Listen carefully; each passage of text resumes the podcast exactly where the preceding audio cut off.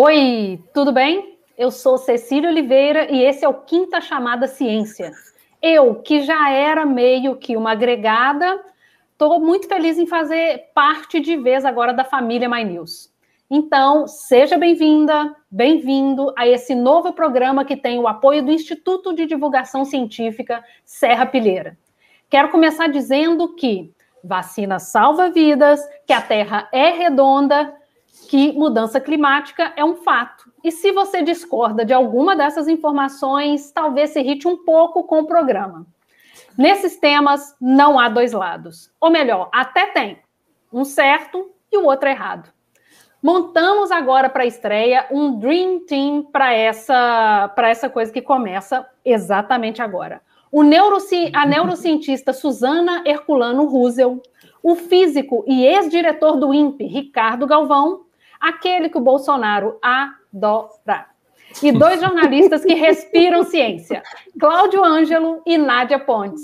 Muito obrigada por aceitarem o nosso convite. E você sabe o que, que o cientista faz? Esse é um dos assuntos de hoje. A gente vai falar também dos cortes de verbas das universidades e da tão comentada fuga de cérebros. E, o tema, e um tema de maior importância, a maconha, pode ter um outro efeito benéfico que não tem só a ver com medicina e nem com ficar só alegrinho. Você já é inscrito no canal?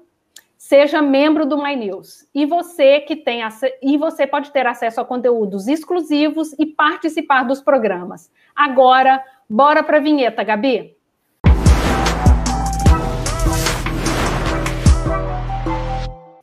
É bom ter aqui cientistas e jornalistas que cobrem ciência, porque eles podem confirmar o que eu vou dizer. Fazer ciência no Brasil é fácil, extremamente fácil, não é? Uh -uh, não é, não. Em 10 anos, o orçamento do MEC para despesas discricionárias nas universidades federais caiu 37%. Despesas discricionárias são as destinadas a pagamento de contas de água, luz, segurança e também das bolsas e programas de auxílio estudantil. Para esse ano, o orçamento discricionário das universidades teve um corte de 1 bilhão de reais. A Andifes, Associação Nacional dos Dirigentes das Instituições Federais de Ensino Superior, divulga o orçamento de cada ano das universidades. E nós pegamos esses valores e reajustamos pelo IPCA, Agora, vamos dar uma olhada no gráfico que o André vai colocar para a gente. O orçamento de 2010, em valores de hoje, seria de 7,2 bilhões de reais. O de 2015, 10,8 bilhões. O deste ano, só 4 bilhões e meio. O CNPq, Conselho Nacional de Desenvolvimento Científico e Tecnológico, uma fundação pública de fomento à pesquisa, mandou para a gente o número de bolsas concedidas por ano desde 2010. Dá uma olhada nesse gráfico. Os anos de 2011 a 2016 são o período do Ciência Sem Fronteiras. Depois que o programa, depois que o programa de incentivo à formação no exterior acabou, tivemos uma queda. Esses são os números. E eu queria já saber da Suzana o que, que esses números significam no dia a dia do pesquisador. Ah, a, a gente está falando só de, de, de números de, de, bolsistas, né? Não estamos nem entrando ainda no mérito do valor das bolsas, que é irrisório, não dá para ninguém é, ter uma vida digna, independente. Quer dizer, jovem cientista no Brasil tem que viver na casa de papai e mamãe. Um, ou você tem essa sorte, ou, ou, ou não. não... Um, mas o. o a, eu acho que o, o problema. O, eu acho que focar nos números, no número de bolsas, é, é, é, é não notar o problema real e maior da ciência no Brasil, Cecília. O, o, o, número de bolsas, o congelamento do número de bolsas, claro que é um problema enorme, um, sobretudo porque é o que um, quando a gente vê esses números aparentemente congelados, parece que a gente deixou de, deixou de progredir, né? Ah, quando a realidade é muito pior do que isso. O que esses números congelados significam é que tem, nós temos novos aspirantes a, a, a cientistas, novos pretendentes a, a alunos de doutorado, que não tem bolsa, quer dizer, eles não têm como trabalhar. Deixa eu, deixa eu só um, salientar uma coisa também. O que a gente chama de, de, de bolsa um, em geral, dá a entender que uma, uma bolsa de pesquisa é um prêmio, né? é um bônus, é uma coisa a mais que você ganha como um afago na cabeça. Muito bem, muito bem, para você fazer uma. por um trabalho que você fez ou para você completar uma, uma pesquisa. Um, nesse caso, o, o, o que se chama bolsa de doutorado, na prática, é o salário do jovem trabalhador que faz pesquisa, que faz ciência no Brasil. Um, então, esse, esses, esses números congelados, o que eles significam na prática é que muitos jovens tentaram ingressar na, na carreira, um, dessa profissão que nem existe, né, de, de ser cientista, e, e, e, foram mandados embora, porque não, não puderam uh, começar, não puderam trabalhar de fato, porque não tinha pagamento para eles. Então, o que se anuncia, o que esses números querem dizer é que daqui a, daqui a 10 anos o Brasil não vai ter os seus próprios pesquisadores, chefes de laboratório, professores um, ah, formados no próprio Brasil. Isso é, isso é o que vem pelo, no, no futuro próximo. É, realmente fica, fica difícil da gente esperar um futuro melhor, né? E Galvão, como pesquisador brasileiro, como que o pesquisador brasileiro faz para conseguir continuar trabalhando? Porque é na base do milagre, uma coisa tão anticientífica fica um pouco complicado, né?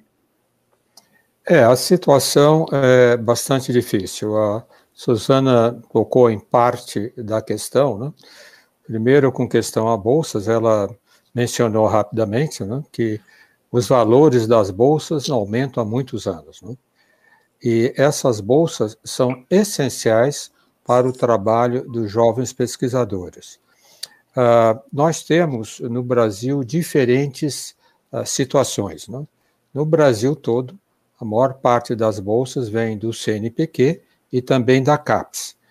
Este ano, em particular, as bolsas da CAPES parece que não tiveram uma diminuição tão grande, mas do CNPq sim. E o CNPq é o mais abrangente na questão de bolsa. Né? Então, nós estamos numa situação difícil de uh, atrair jovens para nos trabalhos, principalmente os trabalhos de, de doutoramento. Né? Uh, no estado de São Paulo, nós temos uma situação diferente, porque temos uma fundação, a FAPESP, que tem ainda sustentado o seu investimento em ciência e tecnologia. Né? Mas isso não ocorre em, em todos os estados. Então, o que estão fazendo os pesquisadores, uh, e aí depende muito do tipo de pesquisador, isso é difícil diferenciar, mas é importante, porque tem aqueles que são mais teóricos, que pode trabalhar, para eles basta um computador, ou basta alguns alunos, e ele consegue fazer alguma coisa e publicar. Mas tem os trabalhos experimentais, e trabalhos, às vezes, que consomem muitos recursos. Né? A manutenção de um laboratório, só a manutenção, as despesas fixas, são bastante difíceis. Então, toda a ciência brasileira agora está sofrendo claramente um arrefecimento. Nós não ainda não atingimos um ponto de não retorno, porque nos últimos, nas últimas décadas a ciência brasileira melhorou substancialmente, né? muito forte. Mas como a, ah, essa questão de, de, de, bolsas é preocupante, porque no final da década de 80 nós formávamos da ordem de 2 mil doutores só no Brasil. Hoje nós estamos formando da ordem de 22 mil doutores. Então, ter bolsa para pessoal, para manter essa taxa, que é muito boa, é, sem esses recursos, nós não conseguiremos manter. Então, eu espero que nos próximos anos, quando eu digo próximos anos, seu bem objetivo, um ano e meio, dois, nós consigamos mudar essa situação. É, a gente até vai falar aqui do valor das bolsas daqui a pouquinho. Eu queria ver aqui com Cláudio e com a Nádia como é que é o, o clima entre os cientistas brasileiros com cada vez menos dinheiro? O que, é que vocês percebem na cobertura do tema? É, o clima é de muita tristeza, de perplexidade, porque, como o, o Galvão comentou, algo, muitos pesquisadores precisam gastar muito dinheiro para fazer a pesquisa, com insumos, importação, reagentes, né? A gente está vivendo agora eh, essa fase horrível da crise da Covid, pesquisa para medicamentos, para testes, tudo isso fica em xeque em muitas universidades, principalmente as federais, por falta do repasse dos recursos. E as pesquisas é, que têm um dinheiro, muitas, muitas pesquisas, muitos projetos são aprovados né, por anos, dois anos, três anos.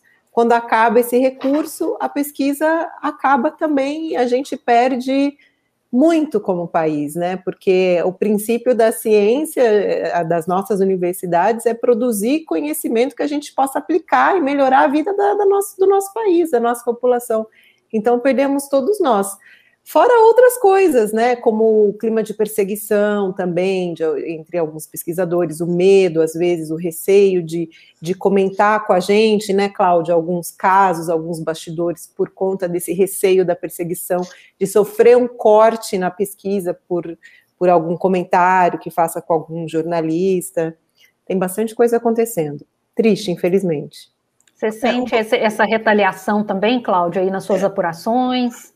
O Brasil deu muito azar, né? Porque, como o Galvão estava comentando, a gente teve uma forte expansão do sistema de pós-graduação é, naquela época do governo Lula. Criaram-se várias universidades federais, é, é, aí depois, no governo da Dilma, já se criou Ciência Sem Fronteira, é, os Institutos Nacionais de Ciência e Tecnologia, quer dizer, o sistema ele, ele é, é, foi inflacionado no sentido é, físico do termo, né, de, de se expandiu muito rapidamente, é, e essa expansão estava ocorrendo quando a crise veio, em 2014, é, em 2015. Então, o tombo foi muito grande, né?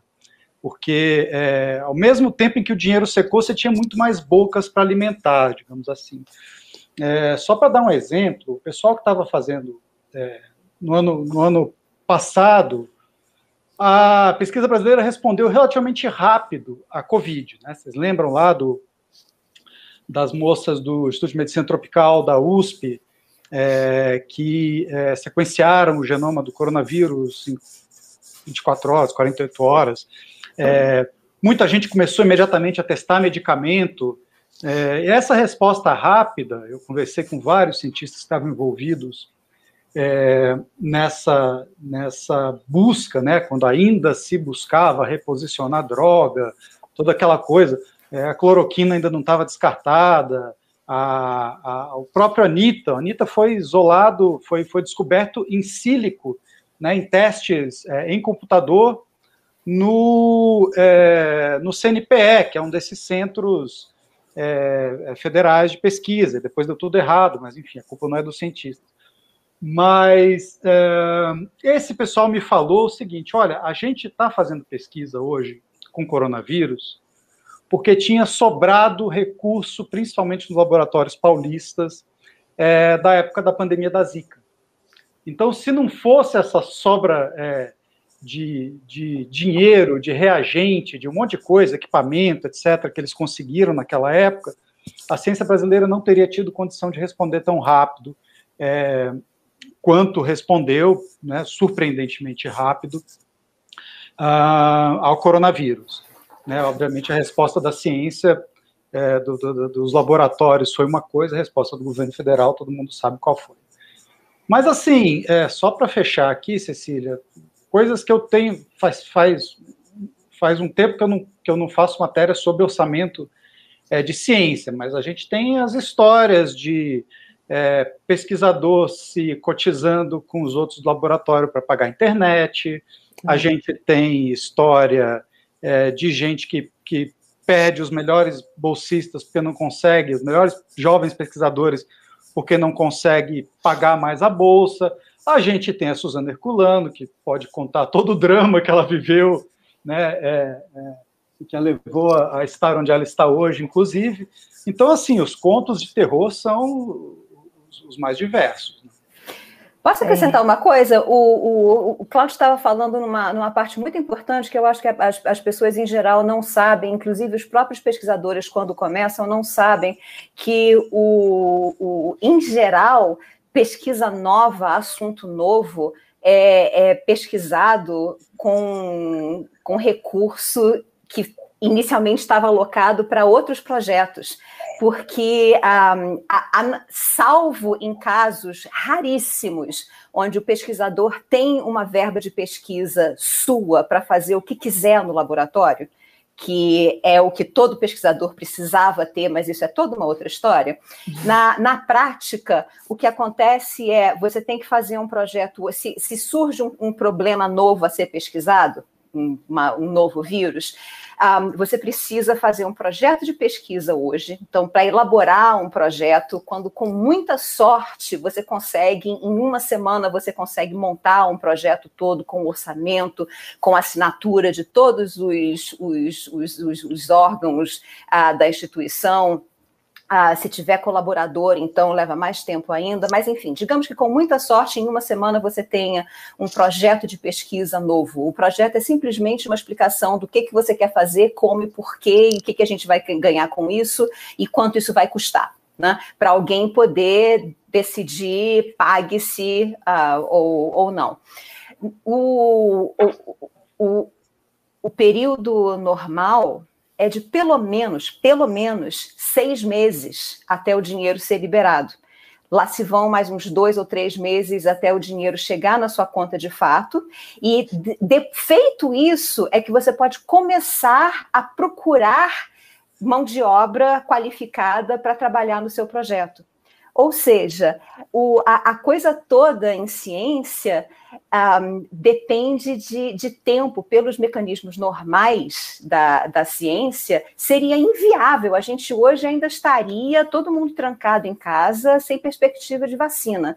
O, o que a resposta rápida que aconteceu, aconteceu por causa de, um, do, como, como o Cláudio falou, dos, dos laboratórios que já tinham recursos alocados para outras pesquisas e que podiam uh, simplesmente transferir os, os recursos recursos, começar imediatamente a fazer outra coisa. Então, a gente nota a importância de ter essa flexibilidade, a importância de laboratórios de pesquisa sempre terem recursos já à disposição, porque exatamente você nunca sabe o que, quando que a, a nova epidemia ou a, a, o novo problema da vez vai aparecer.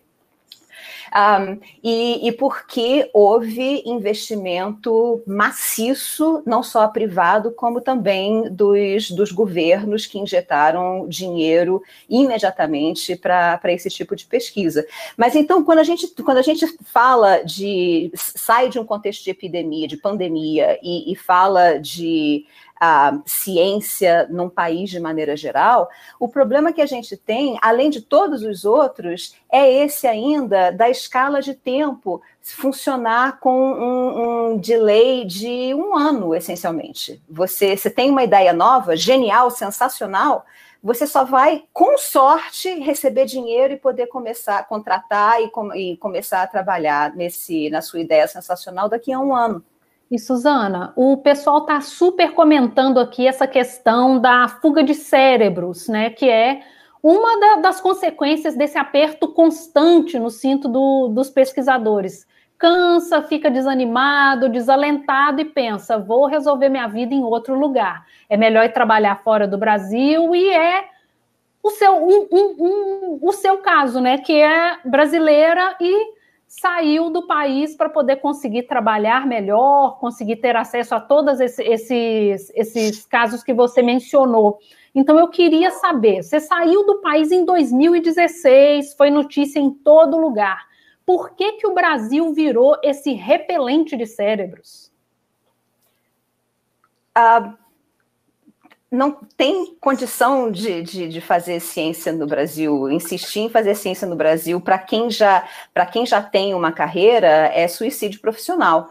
Um, e, e para quem não começou uma carreira ainda, o, a, a, única possibilidade viável é sair do país o quanto antes. O, o Brasil tem uma, um ensino de graduação um, surpreendentemente bom, não em, em, termos de ensinar os a, alunos a pensar nisso, o Brasil ainda fica muito para trás, o Richard Feynman já, já reclamava disso em 1950, 60, um, mas em termos de, de preparação ampla, com, com informação ampla, com exposição ampla a, a conhecimento. Então, os, os alunos brasileiros uh, de, que vêm para os Estados Unidos ou para a Europa, ou enfim, que vão para outros países fazer a fazer o seu treinamento, fazer doutorado, um, eles se destacam em geral, porque eles já eles tiveram um nível de, uh, de formação que, uh, que é, é, excelente comparado com outros com alunos de outros de outros países.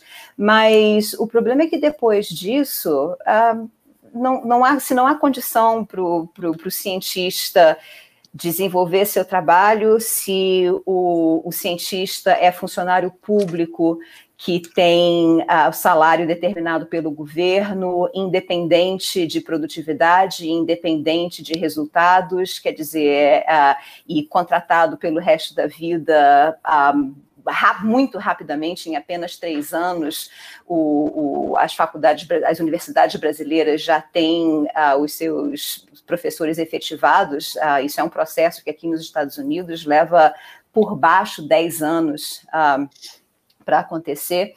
É, enfim, é um, um, são, são vários fatores ao mesmo tempo, mas eu, eu queria acrescentar que não é simplesmente a, o, o pesquisador não ter é, recursos, os salários serem baixíssimos no Brasil, não ter condição de fazer pesquisa, tudo isso já é desalentador, é claro que é, né? Tudo isso já basta para afastar qualquer pessoa, sobretudo quando você recebe uma oferta de trabalho de outro país. E teve gente no Brasil que ainda teve desplante de me dizer que, ah, que eu, eu não, não devia aceitar oferta de emprego em outro, em outro país. Eu acho muito engraçado quando, quando é o diretor da, da, da Coca-Cola ou de outra empresa qualquer que recebe uma oferta de, de emprego melhor, todo mundo acha maravilhoso. Uau, fulaninho um, teve, fez, teve, teve sucesso. Quando o cientista recebe oferta para trabalhar em outro lugar, a gente é traidor da pátria, né? Um, mas o, o, o, outro problema é que o que não ajuda a se fazer ciência no, no Brasil é que justamente a gente não tem recurso no Brasil para formar equipe. Um, como é que você vai investir em, como é que você consegue recrutar um, pessoas capazes, competentes e cheias de garra, cheias de vontade de fazer um trabalho de pesquisa que leva anos para ser desenvolvido, quando o, o valor da bolsa, se a bolsa é uma merreca que não permite a ninguém ter uma vida digna, independente. Você tem que ter a sorte de ter pai e mãe com, com um quarto sobrando em casa e dinheiro sobrando para você conseguir comprar os livros e assinatura de revista é, fica, um pouco fica um pouco complicado de fato. E a gente não tem números oficiais sobre esse fenômeno, mas dá para a gente ter uma ideia pelos dados que o Departamento de Migração dos pelos dados do Departamento de Migração dos Estados Unidos. Os pedidos de, visto, de vistos de trabalho para profissionais brasileiros qualificados cresceu 40% em 2019 e 2020. Enquanto isso, a, enquanto isso, a busca por esses vistos americanos caiu 13% entre outros países. Quer dizer, os cientistas estão ficando em seus países, mas não no Brasil. Por aqui. Ô, Cecília, deixa eu fazer um comentário sobre isso, certo? Eu entendo Sim. o comentário da Suzana, mas eh, eu, eu discordo dela do ponto de vista histórico. Não é correto dizer que todo mundo saiu. Eu me doutorei no MIT. A minha turma no MIT tinha 35, 40 brasileiros. Todos voltaram. Muito da, da, do desenvolvimento científico que nós tivemos no Brasil é um grande número de brasileiros que ficaram aqui. Exemplos uh, que foram importantíssimos: José Israel Vargas, Marco Antônio Halper, que foi ministro, Sérgio Rezende. Ela tem razão que a situação é difícil, está mais difícil agora mas não fossem esses cientistas que optaram para ficar no Brasil, essa base científica construída no Brasil não teria acontecido. De forma nenhuma teria acontecido. Então, nós, do ponto de vista histórico, nós estamos atravessando agora um momento difícil, ela tem razão quando ela foi, inclusive 2015, mas até chegar a 2015, nós avançamos, passamos a publicação brasileira de menos de, de 0,5% a, a, a, 2, a 2% de toda a publicação mundial. Se, se visitar laboratórios em São Paulo, pega o laboratório Sirius, em Campinas. É a, a quarta geração de, de aceleradores de luz síncro no mundo. Tudo desenvolvido no Brasil. Então, vamos ter uma visão um pouquinho mais uh, ampla, correta e levando em conta a perspectiva histórica. Os ah, alunos... Deixa, é, só, e, e, assim, por aqui falta o dinheiro para pesquisa, incentivo para o pesquisador, é, e como vocês estavam comentando, as bolsas para cientistas ou pesquisadores em formação podem ser desestimulantes, né? A gente foi ver esses, esses valores, deem uma olhada aqui com a, com a gente. Eles ficam, é, e aí na graduação a gente tem uma bolsa de iniciação científica paga 400 reais. Para quem está no mestrado, o valor é de R$ 1.500. No doutorado, R$ 2.200. Já para desenvolver uma pesquisa depois do doutorado, o valor varia entre 4.100 e 4.400 reais. Agora, agora, gente, o, o, a parte ainda mais difícil, né? Eu vou falar aqui para vocês sobre os valores que vocês estavam comentando é, tempinho atrás aí, e esses valores não são reajustados desde 2013. E, enquanto isso, o, o presidente Jair Bolsonaro anunciou nessa semana que o Brasil vai participar de um programa da NASA, Artemis, a princípio sem previsão de investimento. Enquanto isso, no INPE, que é o principal centro de pesquisa do Brasil, o pessoal não sabe se vai ter dinheiro para manter ligado o Tupan. Olha ele aí. Esse supercomputador do INPE é responsável pela coleta de dados meteorológicos, pela emissão de alertas climáticos e pelo monitoramento de queimadas. Ele corre o risco de ser desligado em agosto por falta de verba. A conta de luz do Tupã custa 5 milhões de reais por ano. Dos 75 milhões que o INPE deveria receber esse ano, só foram liberados 44. O diretor do INPE, Clésio Dinardini, anunciou a compra de um novo equipamento que consome menos energia e custou quase 4 milhões de reais. Mas ele ainda não chegou. Galvão, essa troca faz sentido e como é que fica nesse meio tempo? Essa é uma questão muito importante que está uh, despertando muito interesse. Só nesses dois trios eu dei mais de cinco entrevistas sobre essa. Né? Os supercomputadores, esse computador para previsão numérica do tempo e modelo, modelagem climática, é absolutamente essencial para o Brasil. Né? Os supercomputadores, ou Cecília, eles têm uma vida útil, uh, que geralmente, depois de cinco, seis anos no máximo, eles atingem o que os vendedores chamam end of sale. Isso significa que, após esse tempo, eles não garantem mais nem as peças para o, para o supercomputador. O, o supercomputador Tupan do INPE atingiu isso em 2015. E desde então, logo em 2016, eu entrei para diretor do INPE, nós temos feito um trabalho enorme para conseguir os recursos para o novo supercomputador. Não conseguimos. Então, em 2018, 17 fizemos o projeto, em 2018 conseguimos fazer um aprimoramento do supercomputador gastando 9 milhões e 600 mil reais para dar uma sobrevida a ele de dois anos. Esse tempo já se esgotou e não dá para manter realmente o supercomputador. Agora, esse que o, o, novo diretor falou, eu, eu não conheço o supercomputador, então não quero fazer críticas sem conhecer o detalhe, mas eu duvido muito que vai substituir o supercomputador. Porque ele está falando um supercomputador que vai custar da ordem de eh, 3 milhões e meio de reais. Ora, em 2018, nós fizemos um projeto detalhado para o governo, que o, que o ministro Kassab mandou como um aviso ministerial para o Ministério do Planejamento, para colocar um novo supercomputador que realmente seria um aprimoramento ao Tupã. Isso, na época, custava 150 milhões de reais. É desse é, supercomputador, nós estamos falando desse nível. Então, eu não acredito, pode ser que eu esteja errado, tenho que reconhecer, porque não vi o detalhe técnico, que esse supercomputador que o, o, o diretor do INPE está falando que comprou agora com o recurso do PNUD, possa substituir o Tupan uh, em todas as suas, na sua qualidade. O, os computadores eles são medidos pela velocidade de processamento, que nós chamamos de flops. Então, o, o supercomputador que nós queríamos teria da ordem de 8 mil teraflops, ou seja, 8 mil uh, trilhões de operação de ponto flutuante por segundo. Eu duvido que esse que agora o Kimp está comprando tenha esse desempenho. Entendi. Eu e... posso acrescentar uma coisa?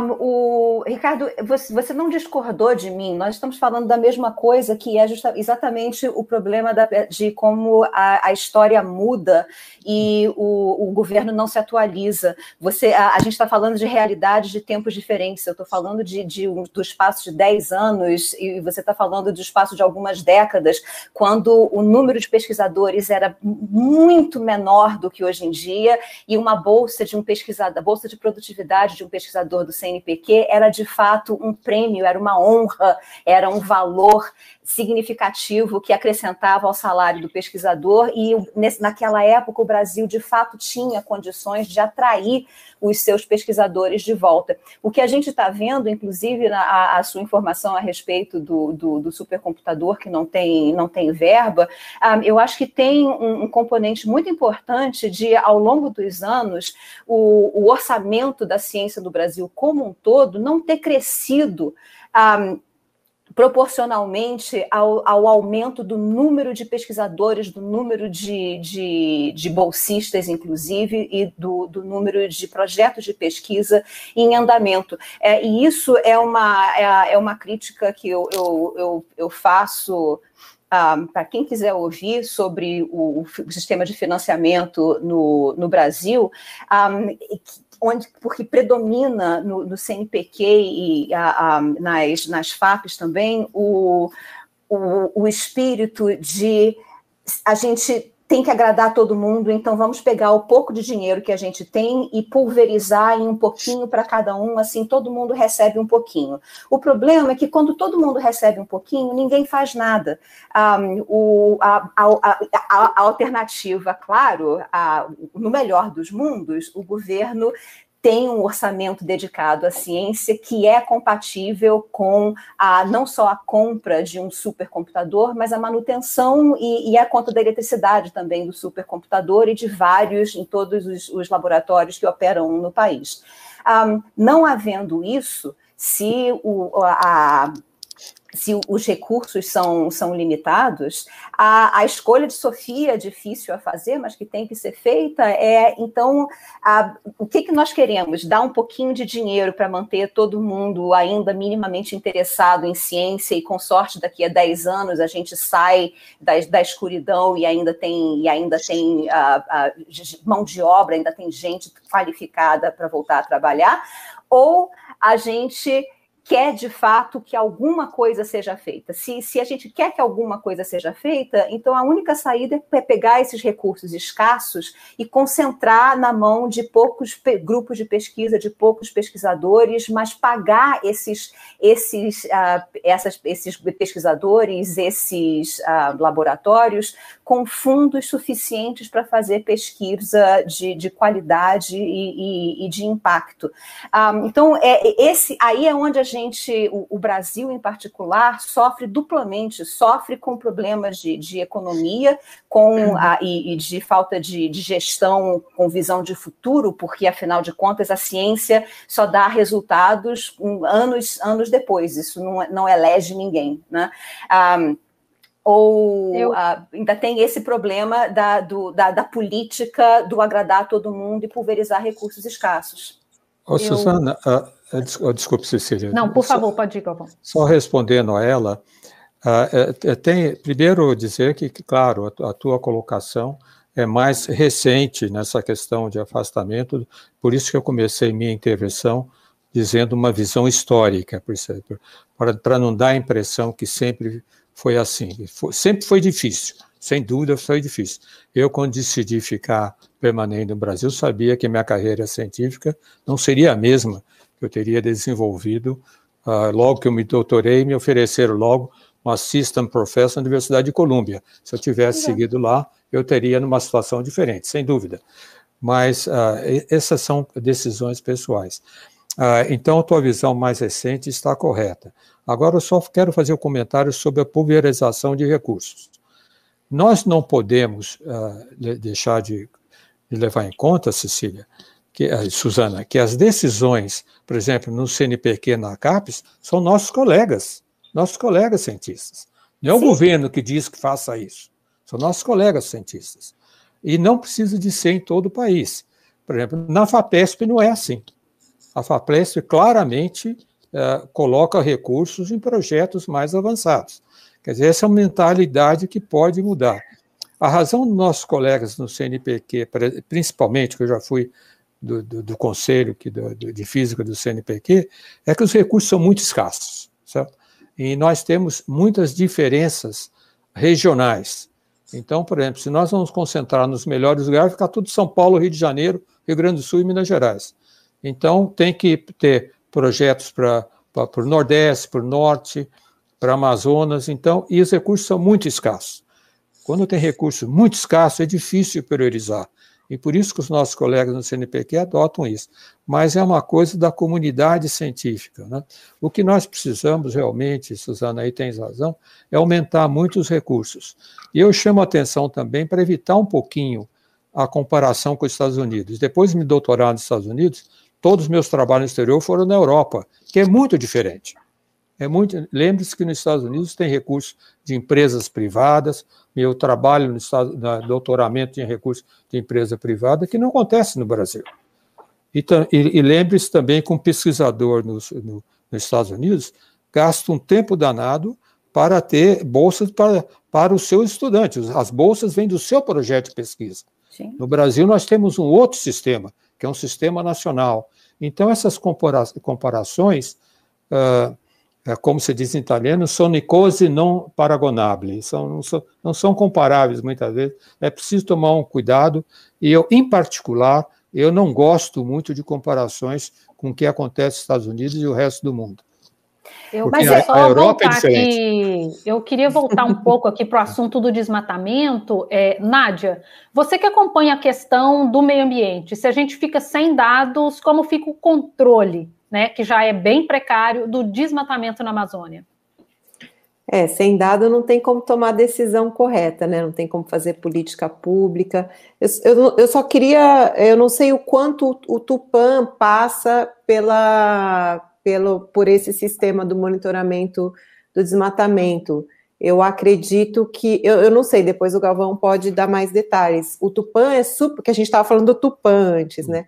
Ele é super importante para fazer, por exemplo, as previsões de seca que a gente recebe trimestral, que, que a gente recebe do INPE, é, para fazer esses cálculos. Agora, o, o, sistema de monitoramento que avisa para a gente, né, que avisa para o governo brasileiro, olha, está acontecendo grande desmatamento aqui nesse momento, que é o sistema DETER, ele é fundamental para que o IBAMA vá até o local, consiga conter o desmatamento, embargue a área se for necessário. E isso funcionou por muito tempo, por muito tempo não, isso funcionou por um tempo que a gente conseguiu reduzir o desmatamento expressivamente em comparação com os dados de 95, e com sabendo onde ele está acontecendo. É, existe esse discurso né, do governo de que precisamos melhorar a qualidade da imagem. Não, a gente já tem uma imagem numa qualidade boa, de, né, de bons satélites, para saber onde está acontecendo o desmatamento, o quanto, o tamanho daquele desmatamento, que a gente recebe depois com os dados do PRODES, né, os dados anuais. Mas precisamos de mais ação no controle, né, na fiscalização. E isso, né, o Cláudio, o pessoal do clima, é, do Observatório do Clima, está cansado de denunciar. É. é. Só um dado, Nádia, é, só, só complementando, o, tem um consórcio é, de 20 e poucas organizações chamado MAP Biomas, a gente participa. Sim, é, o relatório agora. Eles lançaram um relatório na semana passada. Sim. sobre alertas de desmatamento no Brasil inteiro.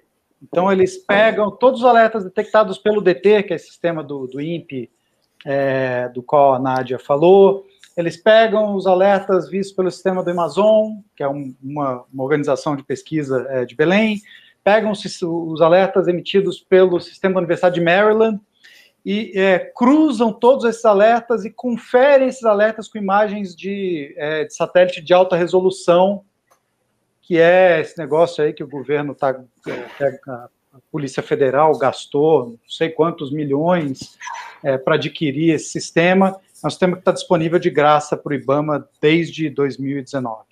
É, 18, enfim. Mas é, 74 mil alertas, 74.200 alertas foram é, detectados no Brasil inteiro. Desses alertas, 2% tiveram alguma ação do IBAMA. Então, não é falta de é, monitoramento. O desmatamento está subindo por falta de governo. Era só para complementar isso. Tá. É, e, Suzana, eu queria entrar agora um pouco na questão das suas, da, das suas pesquisas. Né? Você desenvolve... só, Cecília, porque ficou uma pergunta suspensa aí que eu deixo é, do Tupã. Do Tupã, certo? tá, é, essa é a tá, importância, só para dizer. Lá. O Tupã não tem nenhuma, uh, não tem quase ligação com o sistema de alerta de desmatamento. São outros computadores que são usados uh, para, o, para fazer esse trabalho no INPE. Né? Ele entra, sim, aí é muito importante, nos informes do Brasil para o IPCC, o painel intergovernamental de mudanças climáticas, porque é nesses informes de emissão de gases de efeito estufa e modelagem climática, isso é tudo feito no IPAN. No, a modelagem climática é feita toda no Tupã. Mas para os alertas de desmatamento, ainda continua, o INPE continua fornecendo e não depende diretamente do Tupã.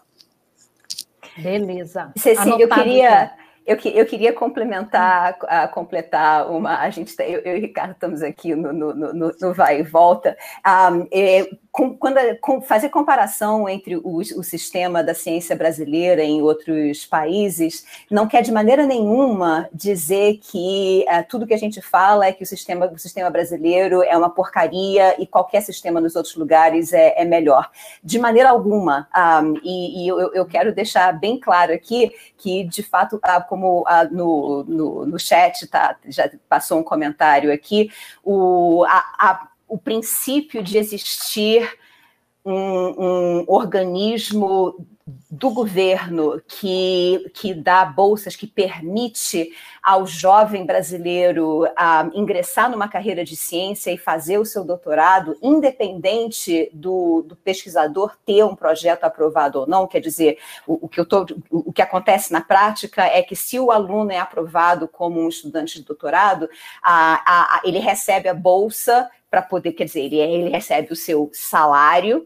Um, independente do projeto de, de pesquisa do, do laboratório já ser financiado ou não.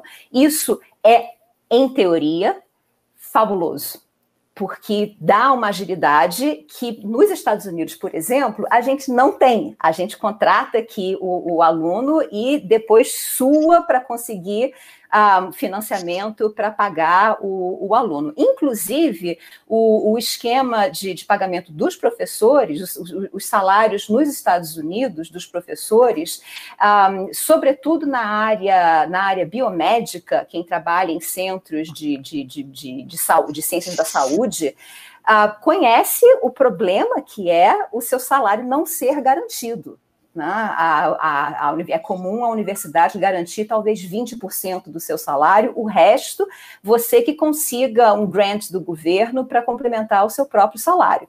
Isso é coisa que brasileiro, pesquisador brasileiro não conhece. Pesquisador brasileiro, que, é professor universitário, tem 13 meses de salário. Então, o problema não é esse, o problema é que o, o, os valores são irrisórios e o, a quantidade de recursos disponível para ser um, repartida para manter o sistema vivo é, é sofrível. Então, não, não há como um sistema que tem tudo para ser, que tem, bom, tudo não, que tem alguns elementos para ser muito bom, não há como ele ser bom de fato. Não há como ser, ser implementado satisfatoriamente. É, eu vou, vou, vou ter que dar uma pulada aqui, porque né, estamos aí acelerados no tempo. É, a partir da semana que vem, a gente vai divulgar pesquisas que estão sendo feitas por cientistas brasileiros. Então, se você é pesquisador, conhece alguém que tem um estudo muito massa, é só indicar no formulário que está aqui no chat e também na descrição do vídeo. E agora a gente vai falar sobre cannabis. E não vou fumar nada agora, vou só falar sobre isso mesmo. O assunto é cannabis. Ultimamente, a gente tem ouvido falar muito do uso medicinal da maconha. Um cientista britânico sugere agora um outro efeito benéfico da erva. O diretor do Instituto de Mudanças Climáticas da Universidade de Oxford, Michael Obsteiner, ele afirma que o cultivo da cannabis pode ser uma forma, inclusive, de preservar o solo.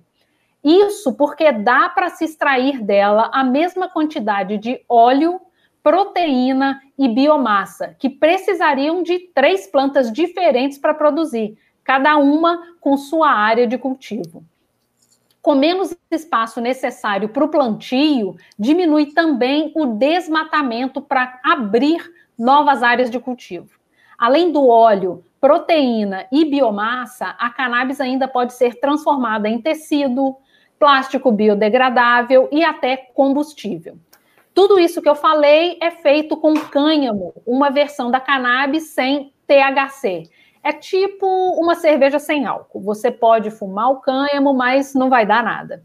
É, Nádia, você que é especialista em desmatamento, como é que você vê essa questão da maconha? Você acha aí uma boa oportunidade? Olha, eu confesso que eu soube dessa pesquisa agora por você, né? É, mas eu acho muito importante que a gente saiba que existam plantas, vegetais que têm todo esse potencial de produzir biomassa, plástico, até combustível. Realmente fiquei surpresa, eu não conhecia essa pesquisa, mas é o que a gente precisa. A gente precisa ir nesse caminho, utilizar o mínimo diário possível para, quem sabe, transformar cannabis em combustível, em tecido né? Eu, eu acho que é, que é, que é promissor. É por aí. é por aí. mas... É, Cecília, eu não conhecia Sim. também esse resultado dessa pesquisa, mas eu quero desafiar esse professor. Vir aqui em Minas Gerais, em Salinas, e comparar com a cana-de-açúcar e a cachaçinha que produz, é muito melhor. e, e, essa é uma boa rinha. Eu, como mineira, vou, vou, vou votar com o relator Galvão nessa. Suzana, é, a gente pensando aí nas suas pesquisas em neurociência, eu vou aproveitar para saber aí se é verdade ou fake news esse meme que roda aí durante muito tempo. A maconha vai matar os neurônios do pessoal? Cecília, me deixa fora dessa. Essa, essa é polêmica. Ô, Cláudio, é, e você, vocês, assim, tanto Cláudio é, como Nádia, vocês acham que a imprensa cobre como deveriam o mercado e as potencialidades da maconha ou preconceito nessa, nessa cobertura vem na frente? É, eu acho que não tem uma cobertura ainda no Brasil desse tema, né? É, surgiu, acho que, sei lá, coisa de um ano, dois, dois anos talvez, logo antes da pandemia, foi o primeiro é, é, blog sobre negócios da maconha que eu vi num grande jornal brasileiro, é, na Folha. não é só maconha, né? Eu estava lendo agora à tarde a orelha que a Suzana escreveu do livro do Marcelo Leite, é, sobre é, é, o potencial de, de, vários tipos de drogas psicodélicas para tratar um monte é, de transtornos é, como depressão e, e, é, e mais um, convulsões e mais um monte de coisas, né? Eu, acho que e, o Marcelo tem um blog sobre o uso de psicodélicos como terapia, sobre essa nascente ciência psicodélica brasileira. A imprensa não cobria porque, é, porque era e ainda é proibido, né? ainda mais agora que a gente está num, num, num, governo que faz uma é, cruzada contra a ordem iluminista do século XVIII. Né? É, tudo aquilo que a gente constru vem construindo em ciência e humanismo, é, desde os enciclopedistas franceses, é, não vale mais nada. Né? Tem o ministro da Ciência e Tecnologia que, no meio de uma pandemia, vai lá participar de aglomeração sem máscara com o presidente da República. Acho que não precisa é, dizer mais nada. Era, o que já era complicado piorou um pouquinho nos últimos tempos, né? É, então pois essa é, coisa da gente. cobertura ainda, eu acho que é, é, ainda é, é, super marginal. É, e, evidentemente, tende a crescer como explodiu nos Estados Unidos. Você tem veículos e mais veículos de imprensa nos Estados Unidos dedicados à, à maconha e aos negócios da maconha, às terapias a partir de maconha. É, isso por aqui vai, vai demorar um tempo, eu acho. É, a gente tem alguns pequenos veículos que já começaram a fazer essa cobertura por aqui. Bom, gente, o tempo é curto e o nossa quinta chamada de hoje fica por aqui. Eu espero que vocês tenham gostado aí desse, desse, primeiro de alguns episódios que vem pela frente e eu quero agradecer muito a presença dos nossos convidados ilustríssimos. Obrigada por participar dessa estreia. E se você não é inscrito no canal, se inscreva. Se já conhece, seja membro. Eu vou agradecer aqui aos novos membros. A gente tem a Ana Bennett, João Ricardo Morales, Fernando Alberto, Rodolfo Gurgel, Ana Carla Carvalho. Muito obrigada, gente. A gente se vê na próxima semana. Até lá.